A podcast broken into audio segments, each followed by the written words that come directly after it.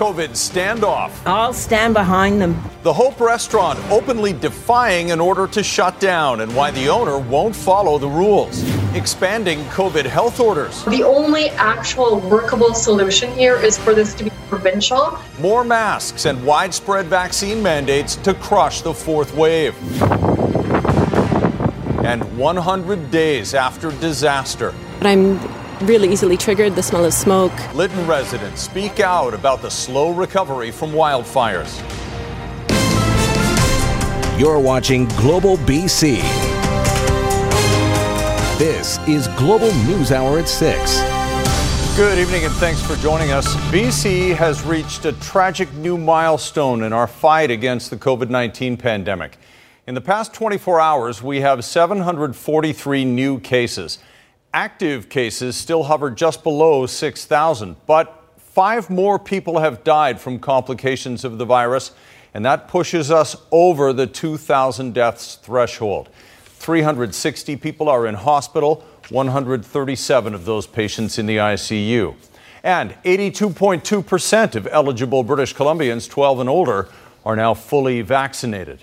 Now, the owner of a Fraser Valley restaurant continues to defy orders to check for vaccination passports despite having her license pulled and racking up daily fines. And as Paul Johnson reports, the Hope Eatery could end up paying an even bigger price.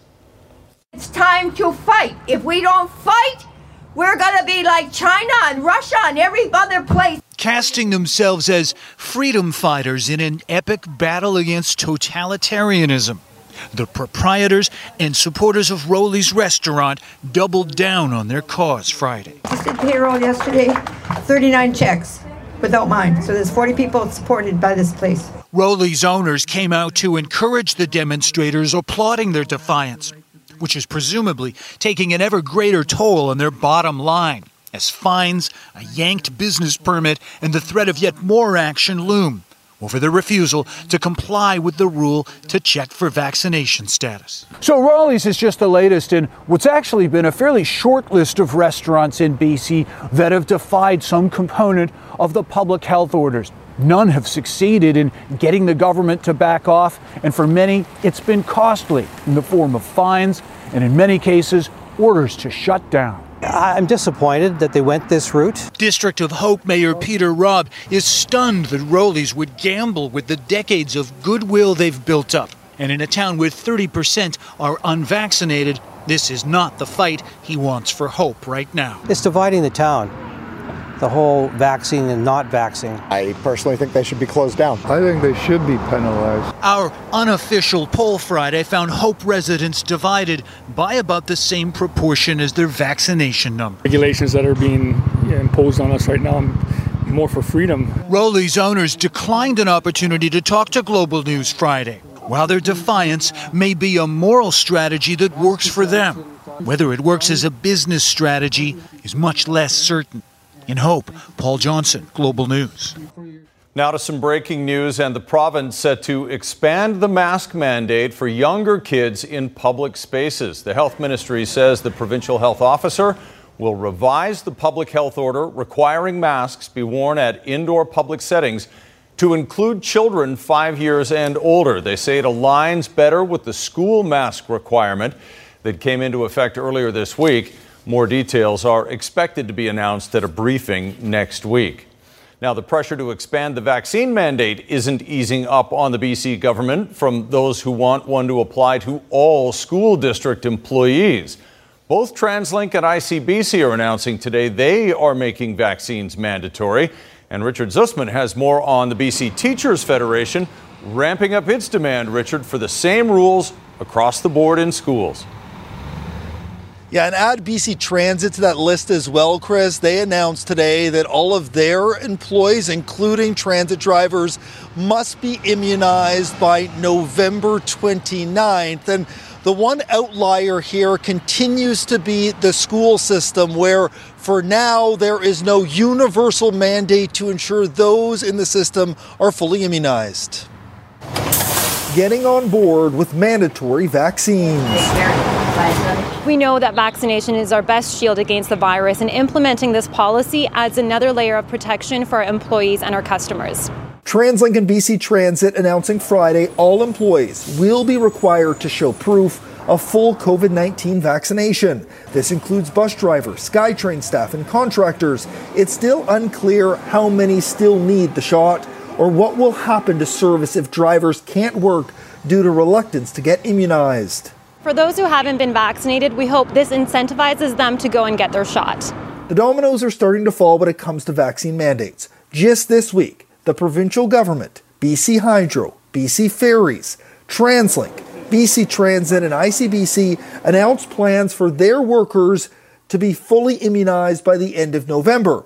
Still standing with no mandate, the province's school system. We feel confident there is a provincial solution, and we're seeing provincial mandates roll out in other parts of the, of the country as well. The BC Teachers Federation and CUPE pushing for its members to get immunized. But for now, the province will not require a province wide vaccine mandate. The reason, they argue, they aren't the employer.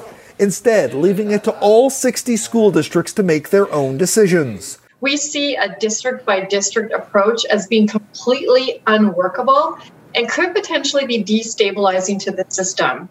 And so there, we don't think there's any other option. And in fact, we would only support a provincial approach. As workplaces grapple with mandates, most service users won't be required to get the shot. It's currently not being considered to require people to be immunized to ride transit and the federal government explaining why train and plane travelers must get a COVID 19 vaccine, while BC Ferries customers don't. These ferries actually have room for people to board and to uh, stay separate from. Uh, from each other. So there is a, a, safety factor in that. And the other is that some of our ferries are very essential uh, to the communities that they serve. And one thing to watch really closely for, Chris, on the school issue is Dr. Bonnie Henry will be reviewing information expected late next week or early the week after around transmission of COVID 19 in the school system. And if that data does show that we're seeing significant transmission and risk for those in the school system, at that point she could change her mind and impose a province wide vaccine mandate for the school system. But for now, it is going to be left up to every district to make their own decision. She has always said it's an evolving pandemic, so we'll watch for that for sure. Mm-hmm. Thanks very much, Richard. A longtime owner of a popular Metro Vancouver restaurant has died from COVID 19. John Carroll started the iconic Charlie Don't Surf on Marine Drive in White Rock back in 1985.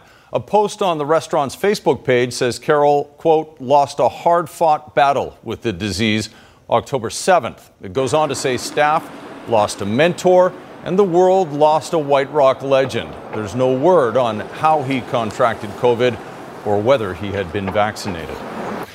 A northern BC Liberal MLA vows he'll continue to urge his constituents to get vaccinated despite the fact he's getting death threats for doing so.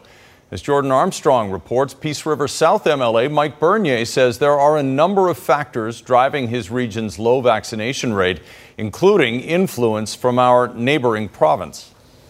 Welcome to the Peace Region, a place with 206 new COVID cases the final week of September, a place where people work hard, pay their taxes, and in many cases don't take too kindly to directives from government. It's my rights, my body.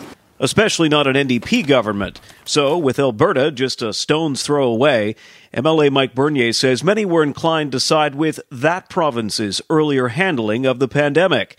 Call it the Alberta influence. When government was coming out making announcements in British Columbia that did not match what they were doing in Alberta, people were pointing at that and saying, well, if they're not doing it there, I'd rather listen to that government. Now, Bernier is a Liberal MLA, which means he's not part of the BC government.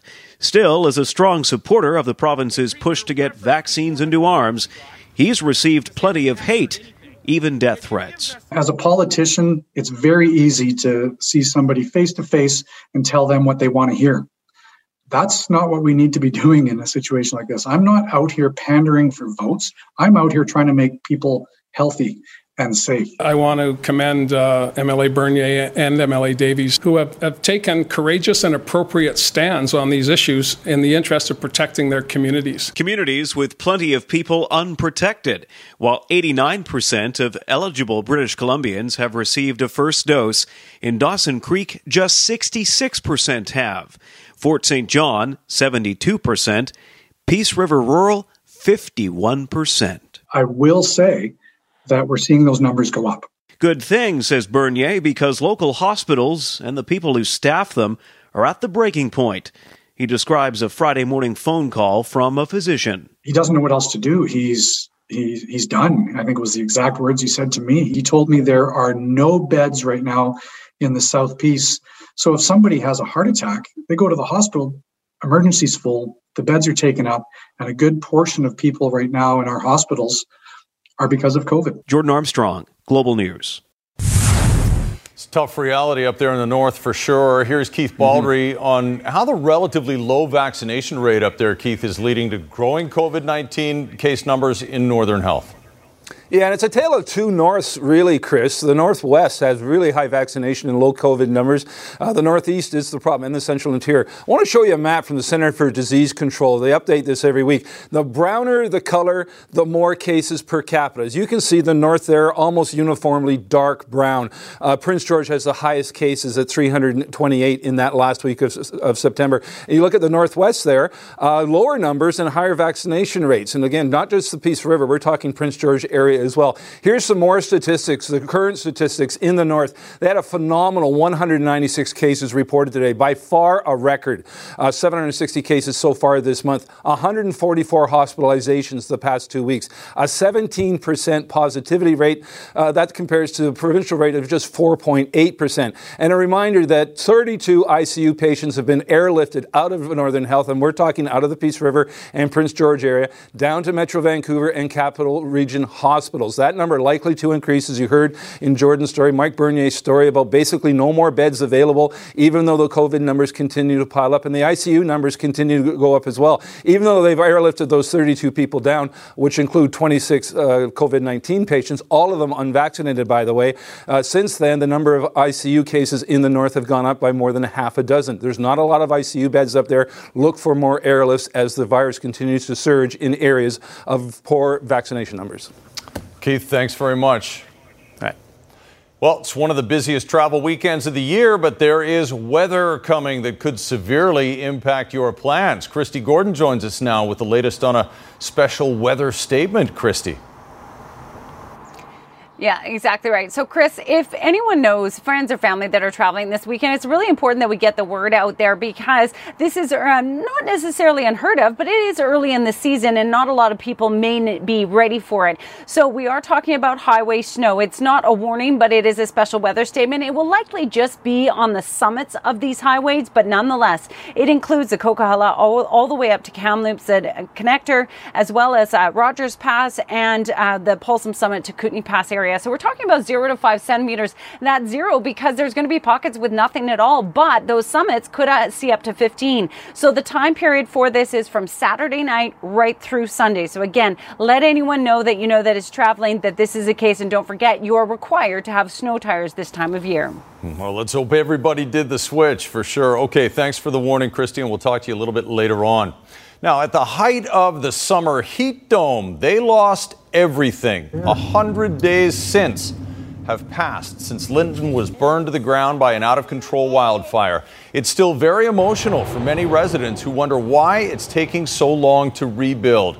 Their stories next on the News Hour. A surprise birthday gift for a World War II vet, one he won't forget later and launching a brand new boat with a very special mission on BC's most rugged coast. That's coming up.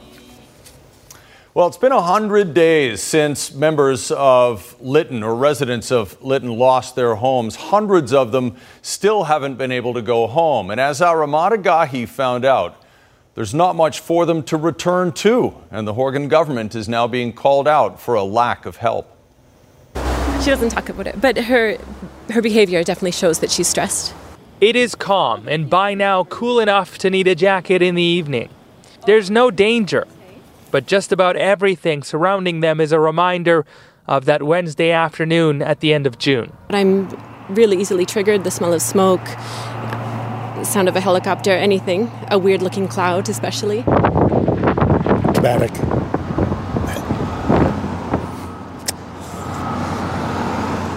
You know, the whole town was on fire. You know, the reserve was on fire. You know, people were running for their lives. After days of record setting temperatures from an unprecedented heat wave, on June 30th, fire started in the village of Lytton, destroying nearly everything in its path. In just minutes, hundreds evacuated. Two people were killed. Now, 100 days later, many have not returned because they no longer have a home here. And what was once the hub of their community also now sits in ruins behind tightly guarded exclusion zones. You only have to drive through. They're living in black. My riding was devastated by fires. In the days that followed the disaster, government promised to support and rebuild. Those displaced are now frustrated that the process has been slow. Disappointing. Lots of words, not a lot of action. People know, Honourable Speaker, that there is a short term, a medium term, and a long term requirement in terms of building back Lytton. That is going to take place. Toxicity reports have come back to show exactly what first responders had warned about from the get go. What was burned in the fire is extremely hazardous, and now there are delays trying to figure out how to safely transport the wreckage and where it could even be disposed. So we have food and hygiene products and cleaning supplies and anything that you really need, like necessities. This is all a lot of people have right now. With no food store in Lytton, relief centers like the one here at the Skuppah First Nation are stepping up to feed people with donations they've received. Forestry helicopters. Megan Fandrich believes her house was saved by a last second drop from a helicopter water bucket. She does not want to leave home again, traumatized by the fear of not being able to come back and without income from her burned business and a community to rely on, the future for her and five year old Helen is completely uncertain. There's no words for it. And also dependent on the rebuild of Lytton. Emad Agahi, Global News. Up next, Mission Possible, putting people back to work. Uh, working uh, uh, part time, right, has really done a lot of good for my mental health. The big pool of talent just waiting to help businesses get back on their feet from the pandemic. And I bet he wishes he didn't park there, the water main break that almost swallowed a truck.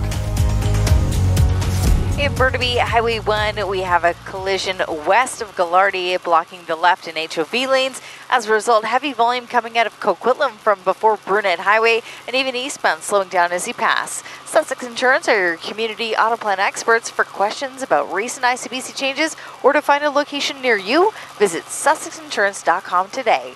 In Global 1 above Highway 1 in Gaglardi, I'm Amber Belzer. With thousands of businesses across BC facing crippling labor shortages, one charitable organization says the solution is right under their noses. Mission Possible says it's time businesses started looking at an available workforce that's been all but ignored until now. Aaron MacArthur reports. One, two, three. Steve Silvaggio has done just about everything at Mission Possible. Uh, pressure washing graffiti removal, landscaping. Working for him more than just a paycheck. I feel I feel energized, positive. I, you know, I, I, like I said, you, you come into work, you get you get all the support you need. Steve works at Mission Possible, a program designed to give people skills they need on their journey back to employment.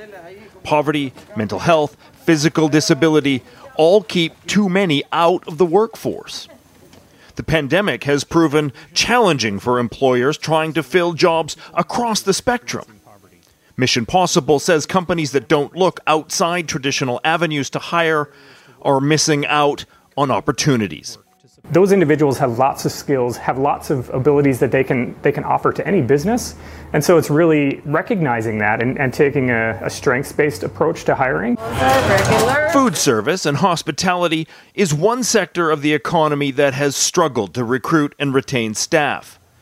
Tacofino has made inclusivity and diversity a cornerstone of its culture, and the benefits go far beyond simply filling vacancies. The individuals we've ga- engaged with neurodiversity, I would say that they're some of our most long-standing individuals that have been a part of a team and like incredibly capable and, and incredibly engaged. Mission Possible always looking for new partners to hire its graduates. The organization believes it can be part of the solution needed to fill a sizable labor shortage. Aaron MacArthur, Global News. Still ahead, imagining a future without deadly street drugs. You know, we're not going to just go and open up a heroin store. That's preposterous. How a group of users got Vancouver to become an ally in the search for a safer supply. Plus, reaching back into history for a brand new name at one of our region's most popular parks and how to pronounce it later. Highway 1 is very busy in both directions in Burnaby. It's all because of a rear ender collision. Westbound Highway 1 west of Gaglardi has two lanes blocked and two lanes getting through. And unfortunately, westbound is backing up from just after King Edward in Coquitlam to the crash site. Eastbound also still going through the Burnaby Lake stretch. Through a new charitable partnership between Kirmac Cares for Kids and Surrey Memorial Hospital, when you choose Kirmac Collision and Auto Glass, you also support Surrey Memorial Children's Health Center. In Global One above Highway 1 and Gaglardi, I'm Amber Belzer. Vancouver police have arrested a person of interest in connection with a disturbing attack on a woman at a bus stop. Police say a 22 year old woman who was waiting for a bus near Knight Street and East 57th was approached by a man who propositioned her for sex. When she walked away, he kicked her from behind, knocking her to the ground. He ran away, but the VPD says a security guard at Pacific Center Mall recognized the suspect from yesterday's media release and called police. The 21 year old suspect remains in custody. A suspected gangster has been arrested in Richmond. Vancouver police say it's arrested one of the top six alleged gang members featured on a poster released in May. 22 year old Akeni Enigbo was taken into custody on Thursday. He's wanted province wide on a number of warrants including breaching probation and assault. Police say Enigbo allegedly had a rifle and handgun in his possession and is now facing four firearms offenses. He's held in custody until his next appearance. And Vancouver police are warning about an increase in violence associated with catalytic converter thefts. Already this year, there have been 425 reports of catalytic converter thefts in Vancouver. Fewer than half that amount occurred in all of 2020. And in most of these cases, police say the victim is being assaulted. Earlier this week, a 41 year old woman was pepper sprayed when she confronted two men who were removing the device from her vehicle at First Avenue and Renfrew. It's one of about 14 recent incidents where an assault occurred during a theft. In one case, a pellet gun was used, and people are urged to call police rather than try to confront the thieves. So, in recent cases, something that might happen would be uh, um, someone hears some odd sounds outside their home. It's a grinding sound. They'll go outside. Uh, typically, the victims have confronted the suspects, and the suspects will either use a weapon or they'll threaten the, the victim with a weapon, and in some cases, um, actually use the weapon on the, the victim. A fire broke out at a home in Coquitlam this morning, sending two people to hospital. Get back away, folks. Flames and smoke poured from the two story home in the 1200 block of Ravensdale Street in the Burke Mountain area just before 10 a.m. A total of five people were taken from the house three from the main house and two from a coach house. Two people in the burning home were taken to hospital in stable condition with smoke inhalation and minor burns. A total of 23 firefighters responded to the call. No word at this point about what might have caused it. A water main break in a high traffic location caused a lot of delays this morning. Early today, two trucks fell into a sinkhole after a water main ruptured at the intersection of Commercial Drive and Powell Street. Crews worked quickly to repair the hole and then to reopen the road. In Health Matters tonight, Vancouver City Council has voted to support a Compassion Club model to supply safer drugs to users, with as many as six people a day dying from the tainted drug supply. Councillor Jean Swanson's amended motion passed unanimously yesterday. It'll see the city endorse an application by the Drug User Liberation Front and Vandu for a federal exemption under Canadian drug laws. Compassion clubs would allow the groups to distribute safe, tested drugs to users over the age of 18 and would require the same legal exemption that enabled Insite, the country's first supervised injection site, to operate. The drugs would have to be purchased from a legal source.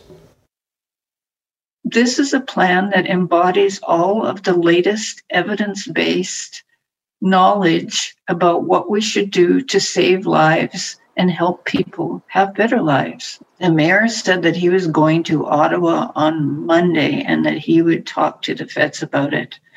So we'll see what happens. Uh, I hope they approve it. We can't keep on losing six lives a day.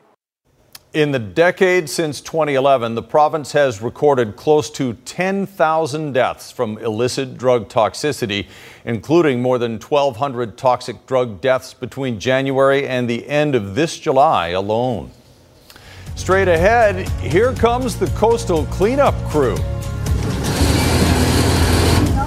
A new vessel capable of reaching BC's most rugged shorelines and a birthday this 100 year old war vet will never forget. Metro Vancouver and the Tsleil-Waututh Nation officially unveiled the new name of Belcarra Regional Park this afternoon, now known as Tumtumtiuchtan.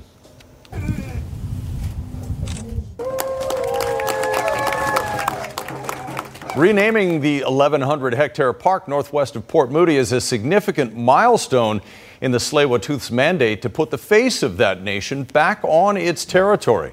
To mark the occasion, paddlers arrived in traditional canoes, and the ceremony included a singing and drumming performance by the children of Takea. It was an experience not to forget. And about um, listening to one of my elders, I could actually hear his voice in my head like all day today, talking about the importance of this place and paddling inshore. You can see it. You can see our ancestors on the shore here. You can feel them here. In February 2020, an historic agreement recognized what's now known as Tumtumtiuchtan Regional Park. Tumtumtiuchtan Belcarra Regional Park as the Tsleil-Waututh ancestral home. A Nanaimo based charity is celebrating a big purchase that'll boost its marine mission. Kylie Stanton has more on how volunteers with Rugged Coast dug deep to launch a new vessel that they say will help them save the ocean. This moment has been a long time coming. A dream now finally realized in the form of a 10 meter landing craft vessel. It increases our efficiency dramatically. The Rugged Coast Research Society has been cleaning up marine debris for several years now, paying particular attention to the high accumulation areas between Bamfield and Brooks Peninsula on the west coast of Vancouver Island. So remote, it's often only accessible by way of paddleboards or Zodiac, the waste pulled out one piece at a time until now. We can go about four times as much with this, but that is probably four times as fast. In its short time in operation, the vessel has already completed four large scale cleanup projects, removing roughly 65,000 kilograms of debris. One, two, three. And that's something to celebrate. It is a win win for everybody. But it's required some major fundraising. This past spring, the Stanley DeVos Fund, administered through the Nanaimo Foundation, kicked things off with a donation of $65,000, promising to match every additional $10,000 raised until the fundraising goal was finally achieved, amounting to $145,000. For volunteers to contribute their time and for local donors who are passionate about supporting our environment, those combined efforts have been pretty remarkable. Perfect. And this is a chance to not only see where the dollars went, but the good they will do firsthand. Tangible is the word, and not some pie in the sky thing, say by 2050 we're going to have this and this. You know, come on, let's do it now. The Society's focus will continue to be on removing fishing gear posing a threat to marine life as well as the mass of styrofoam and plastics. Only now it will be on a much larger scale. It's been much appreciated, and uh, and we're definitely putting it to good use. Kylie Stanton, Global News. Bon voyage to the Rugged Coast crew. That's awesome. Looking out the window this morning, Christy, it was very pink sky in the morning, mm-hmm. which generally is a sailor's warning. And I know you've got news of a change coming in the weather for some areas. Yeah, absolutely. So we are expecting rainfall the start of our long weekend, despite the fact that it's an absolutely gorgeous evening, as you can see here, Chris. But it's rainfall for our region and snowfall for the inland. So we talked about this earlier. Here's a look. So we are expecting snowfall on all of the mountain passes uh, across southern BC, starting Saturday night right through Sunday. So it really will just be the summit. So don't forget, as you're driving along, you think it's fine, but you reach the summit, and that's where we could see up to 15 centimeters. It is required that you have snow tires this time of year. Uh, if you were to be pulled over, you would get a fine if you didn't have snow tires. So make sure you, that you're keeping yourself and everyone else on the road safe by only traveling east of Hope if you have snow tires. Here's a system that's driving down. So for our region, we'll see rainfall, but it's going to be heavier rainfall towards the late afternoon, evening hours. So quite significant. And then Saturday night, as that continues to drive into the interior, that's when the freezing levels are going to drop and we have the potential for snow across those mountain passes. So there's your Saturday forecast, everyone. A little bit of a wet start to our long weekend, uh, but we are going to transition out of it. So on Sunday, for example, we just have a chance of showers across the south coast, and then we're headed towards a mix of sun and cloud as we head into the afternoon hours. And it still looks like our holiday Monday is pretty nice. And I think he's doing peekaboo in this one, Chris. Tonight's Centra Windows weather window is the beautiful shot that you talked about this morning. Stunning. And thank you to everyone who shared photos of it. Um, so yeah, red skies and in the morning, Sailors Take morning, but for tomorrow, not today. Today was oh, gorgeous. All right, they are aware, and so are we. Thanks very much, Christy. Well, it has been a birthday to remember for a BC war veteran.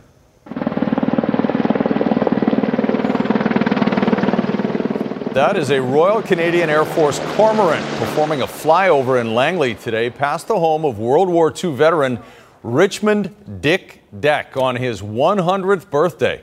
Deck was flying a bombing mission in January of 1945 when his plane was shot down. Of course, he survived, but he spent five months as a prisoner of war before being freed by the American military.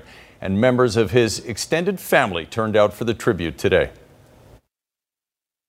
Well, he's uh, one of the greatest people I've ever met, that's for sure. Yeah. He's um, uh, certainly a legend for our family. Uh, just, he's so strong and, and uh, I mean, he takes care of this place by himself. He's 100 years old. Oh, he's awesome. yes. Yes, we've known him for 30 years next door. He came bouncing over when we moved here and literally bouncing on his hands and knees playing with my dog. what do you think about this? Oh, it's unbelievable. Does it make you happy? Oh, sure. Makes me amazed. Thanks for your service. Oh, you're welcome. Still doing pretty well at 100 years old. And Mark Madryga mentioned him on the birthdays this morning, I've just been told, which is very cool. All right, Squire's here with sports now. Okay. Um, did you watch any of that Seahawks Rams game last night? You know, none of it. I okay. wish I did. Well, maybe you are glad you didn't because there was a nasty moment where um, Russell Wilson's middle finger was doing things it shouldn't be doing. and the news is all bad for the Seahawks quarterback and the Seahawks. We'll tell you about that in a moment. Oh, that's too bad. Also coming up, satellite yeah, debris. Just got to park this baby.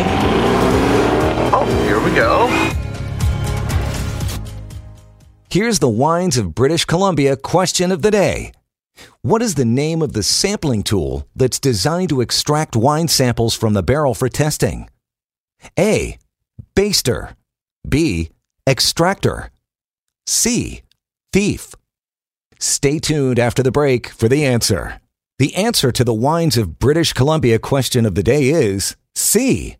Aptly named, a wine thief is a 12 to 24 inch long tube shaped tool used to sample developing wine.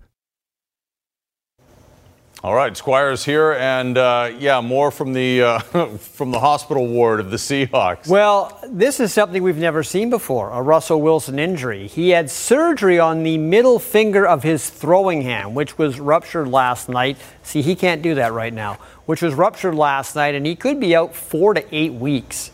And this is a guy who's never missed a game in his NFL career 149 straight starts.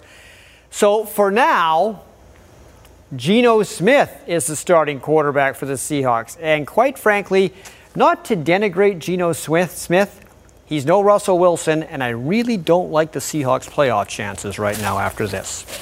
All right, Travis Green has one exhibition game and a few practices left to decide what players will start the season next Wednesday in Edmonton. That's where the Canucks were last night. They lost 3 2, but they did have Pettersson and Hughes back in the lineup, and they both looked pretty good despite the fact they hadn't been at training camp. This morning, the Canucks were back home from Edmonton practicing, and Barry was there. On the eve of their final preseason game, the Canucks still have 29 players on their roster. They'll have to reduce that number by six in the next few days.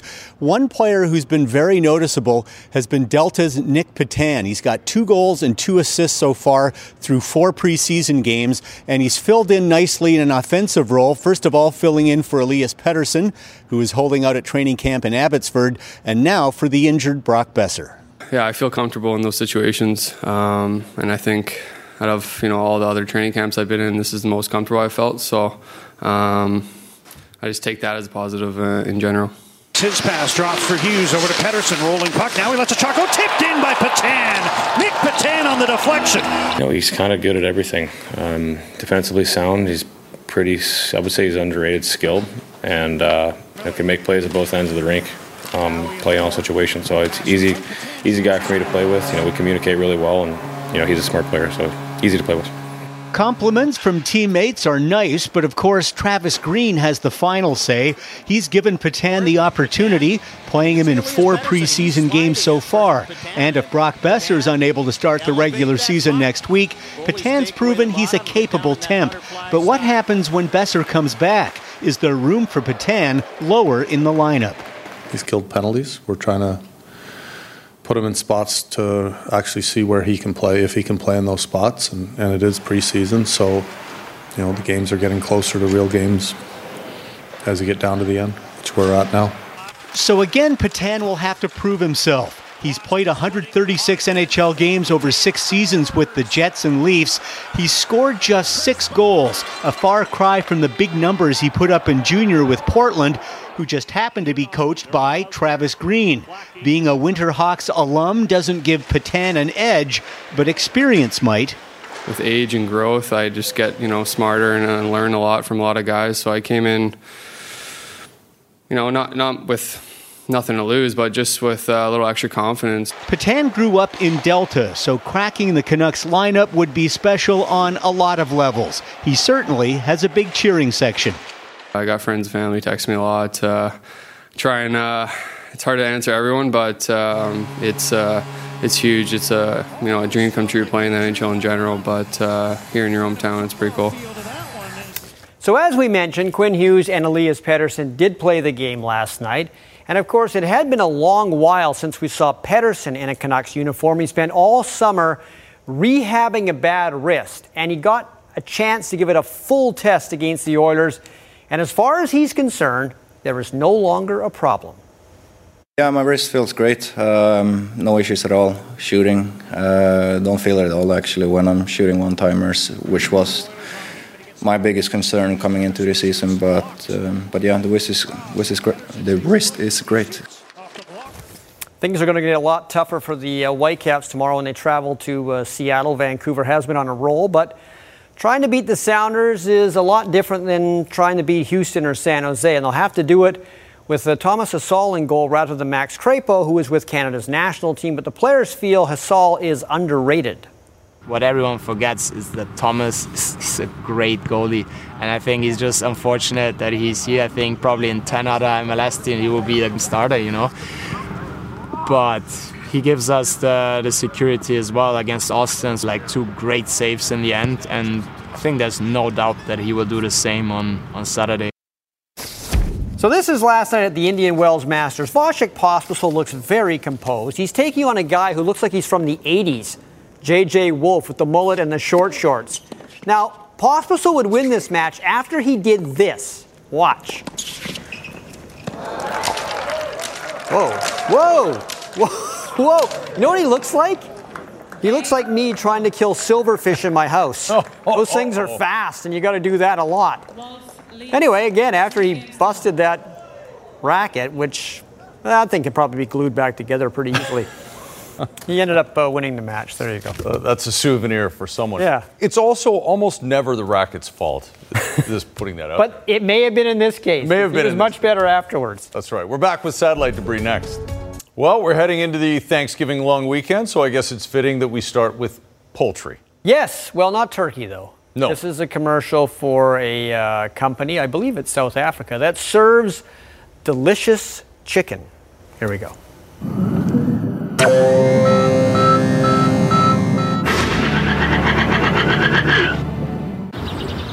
Birds flying high. You know how I feel. Sun in the sky. You know how I feel. You know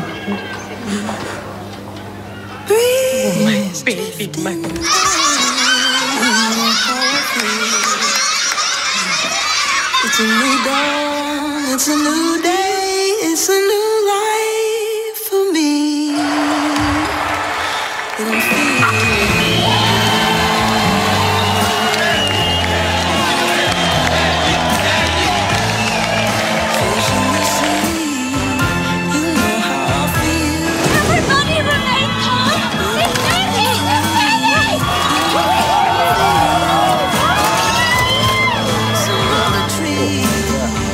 time of my life. I gotta sing. Babe. A business plan. All right, whoa. That's a good one. I can't do this anymore. But we're so happy.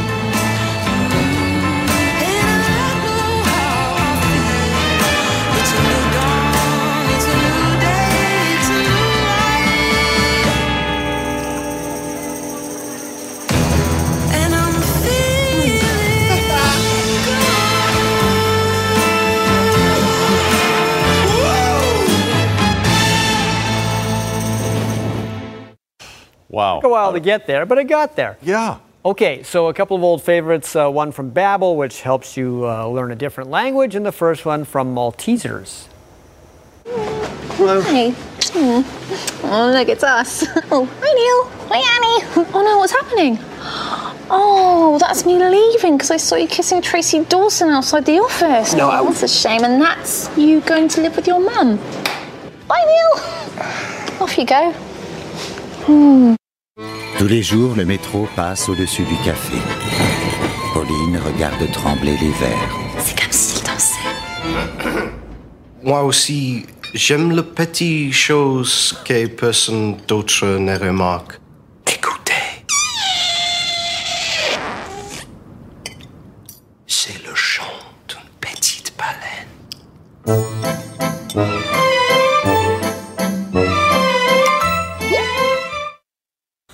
Hey, you can France do that if you 2023. Rugby World Cup. I'll, I'll have to take some of that. All right. Some of those lessons. Uh, okay, last but not least, um, this one from Keystone Light.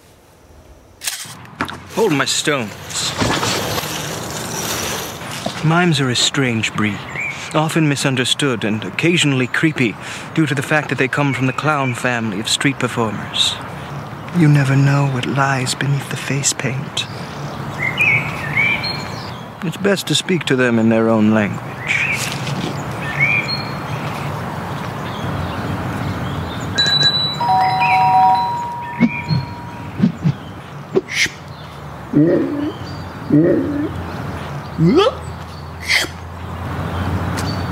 Talk to me. Have you succumbed to the charms of this mime? I'm okay. How'd you get so smooth?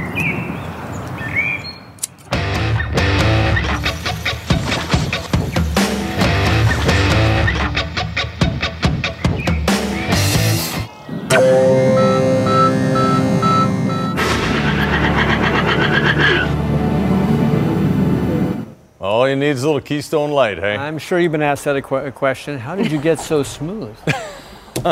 nope, never. Wow, surprised. All right, beautiful sunset in behind you there, Christy. Send us off into this long weekend. Yeah. So uh, it was a great start with uh, Friday being so uh, marvelous, really. But tomorrow we're really expecting periods of rain across the region, and uh, Sunday's our transition day. So yeah, peeking into the end of the long weekend is that turkey. That's where the sun is. All right, happy Thanksgiving, everyone. Be safe on those mountain passes.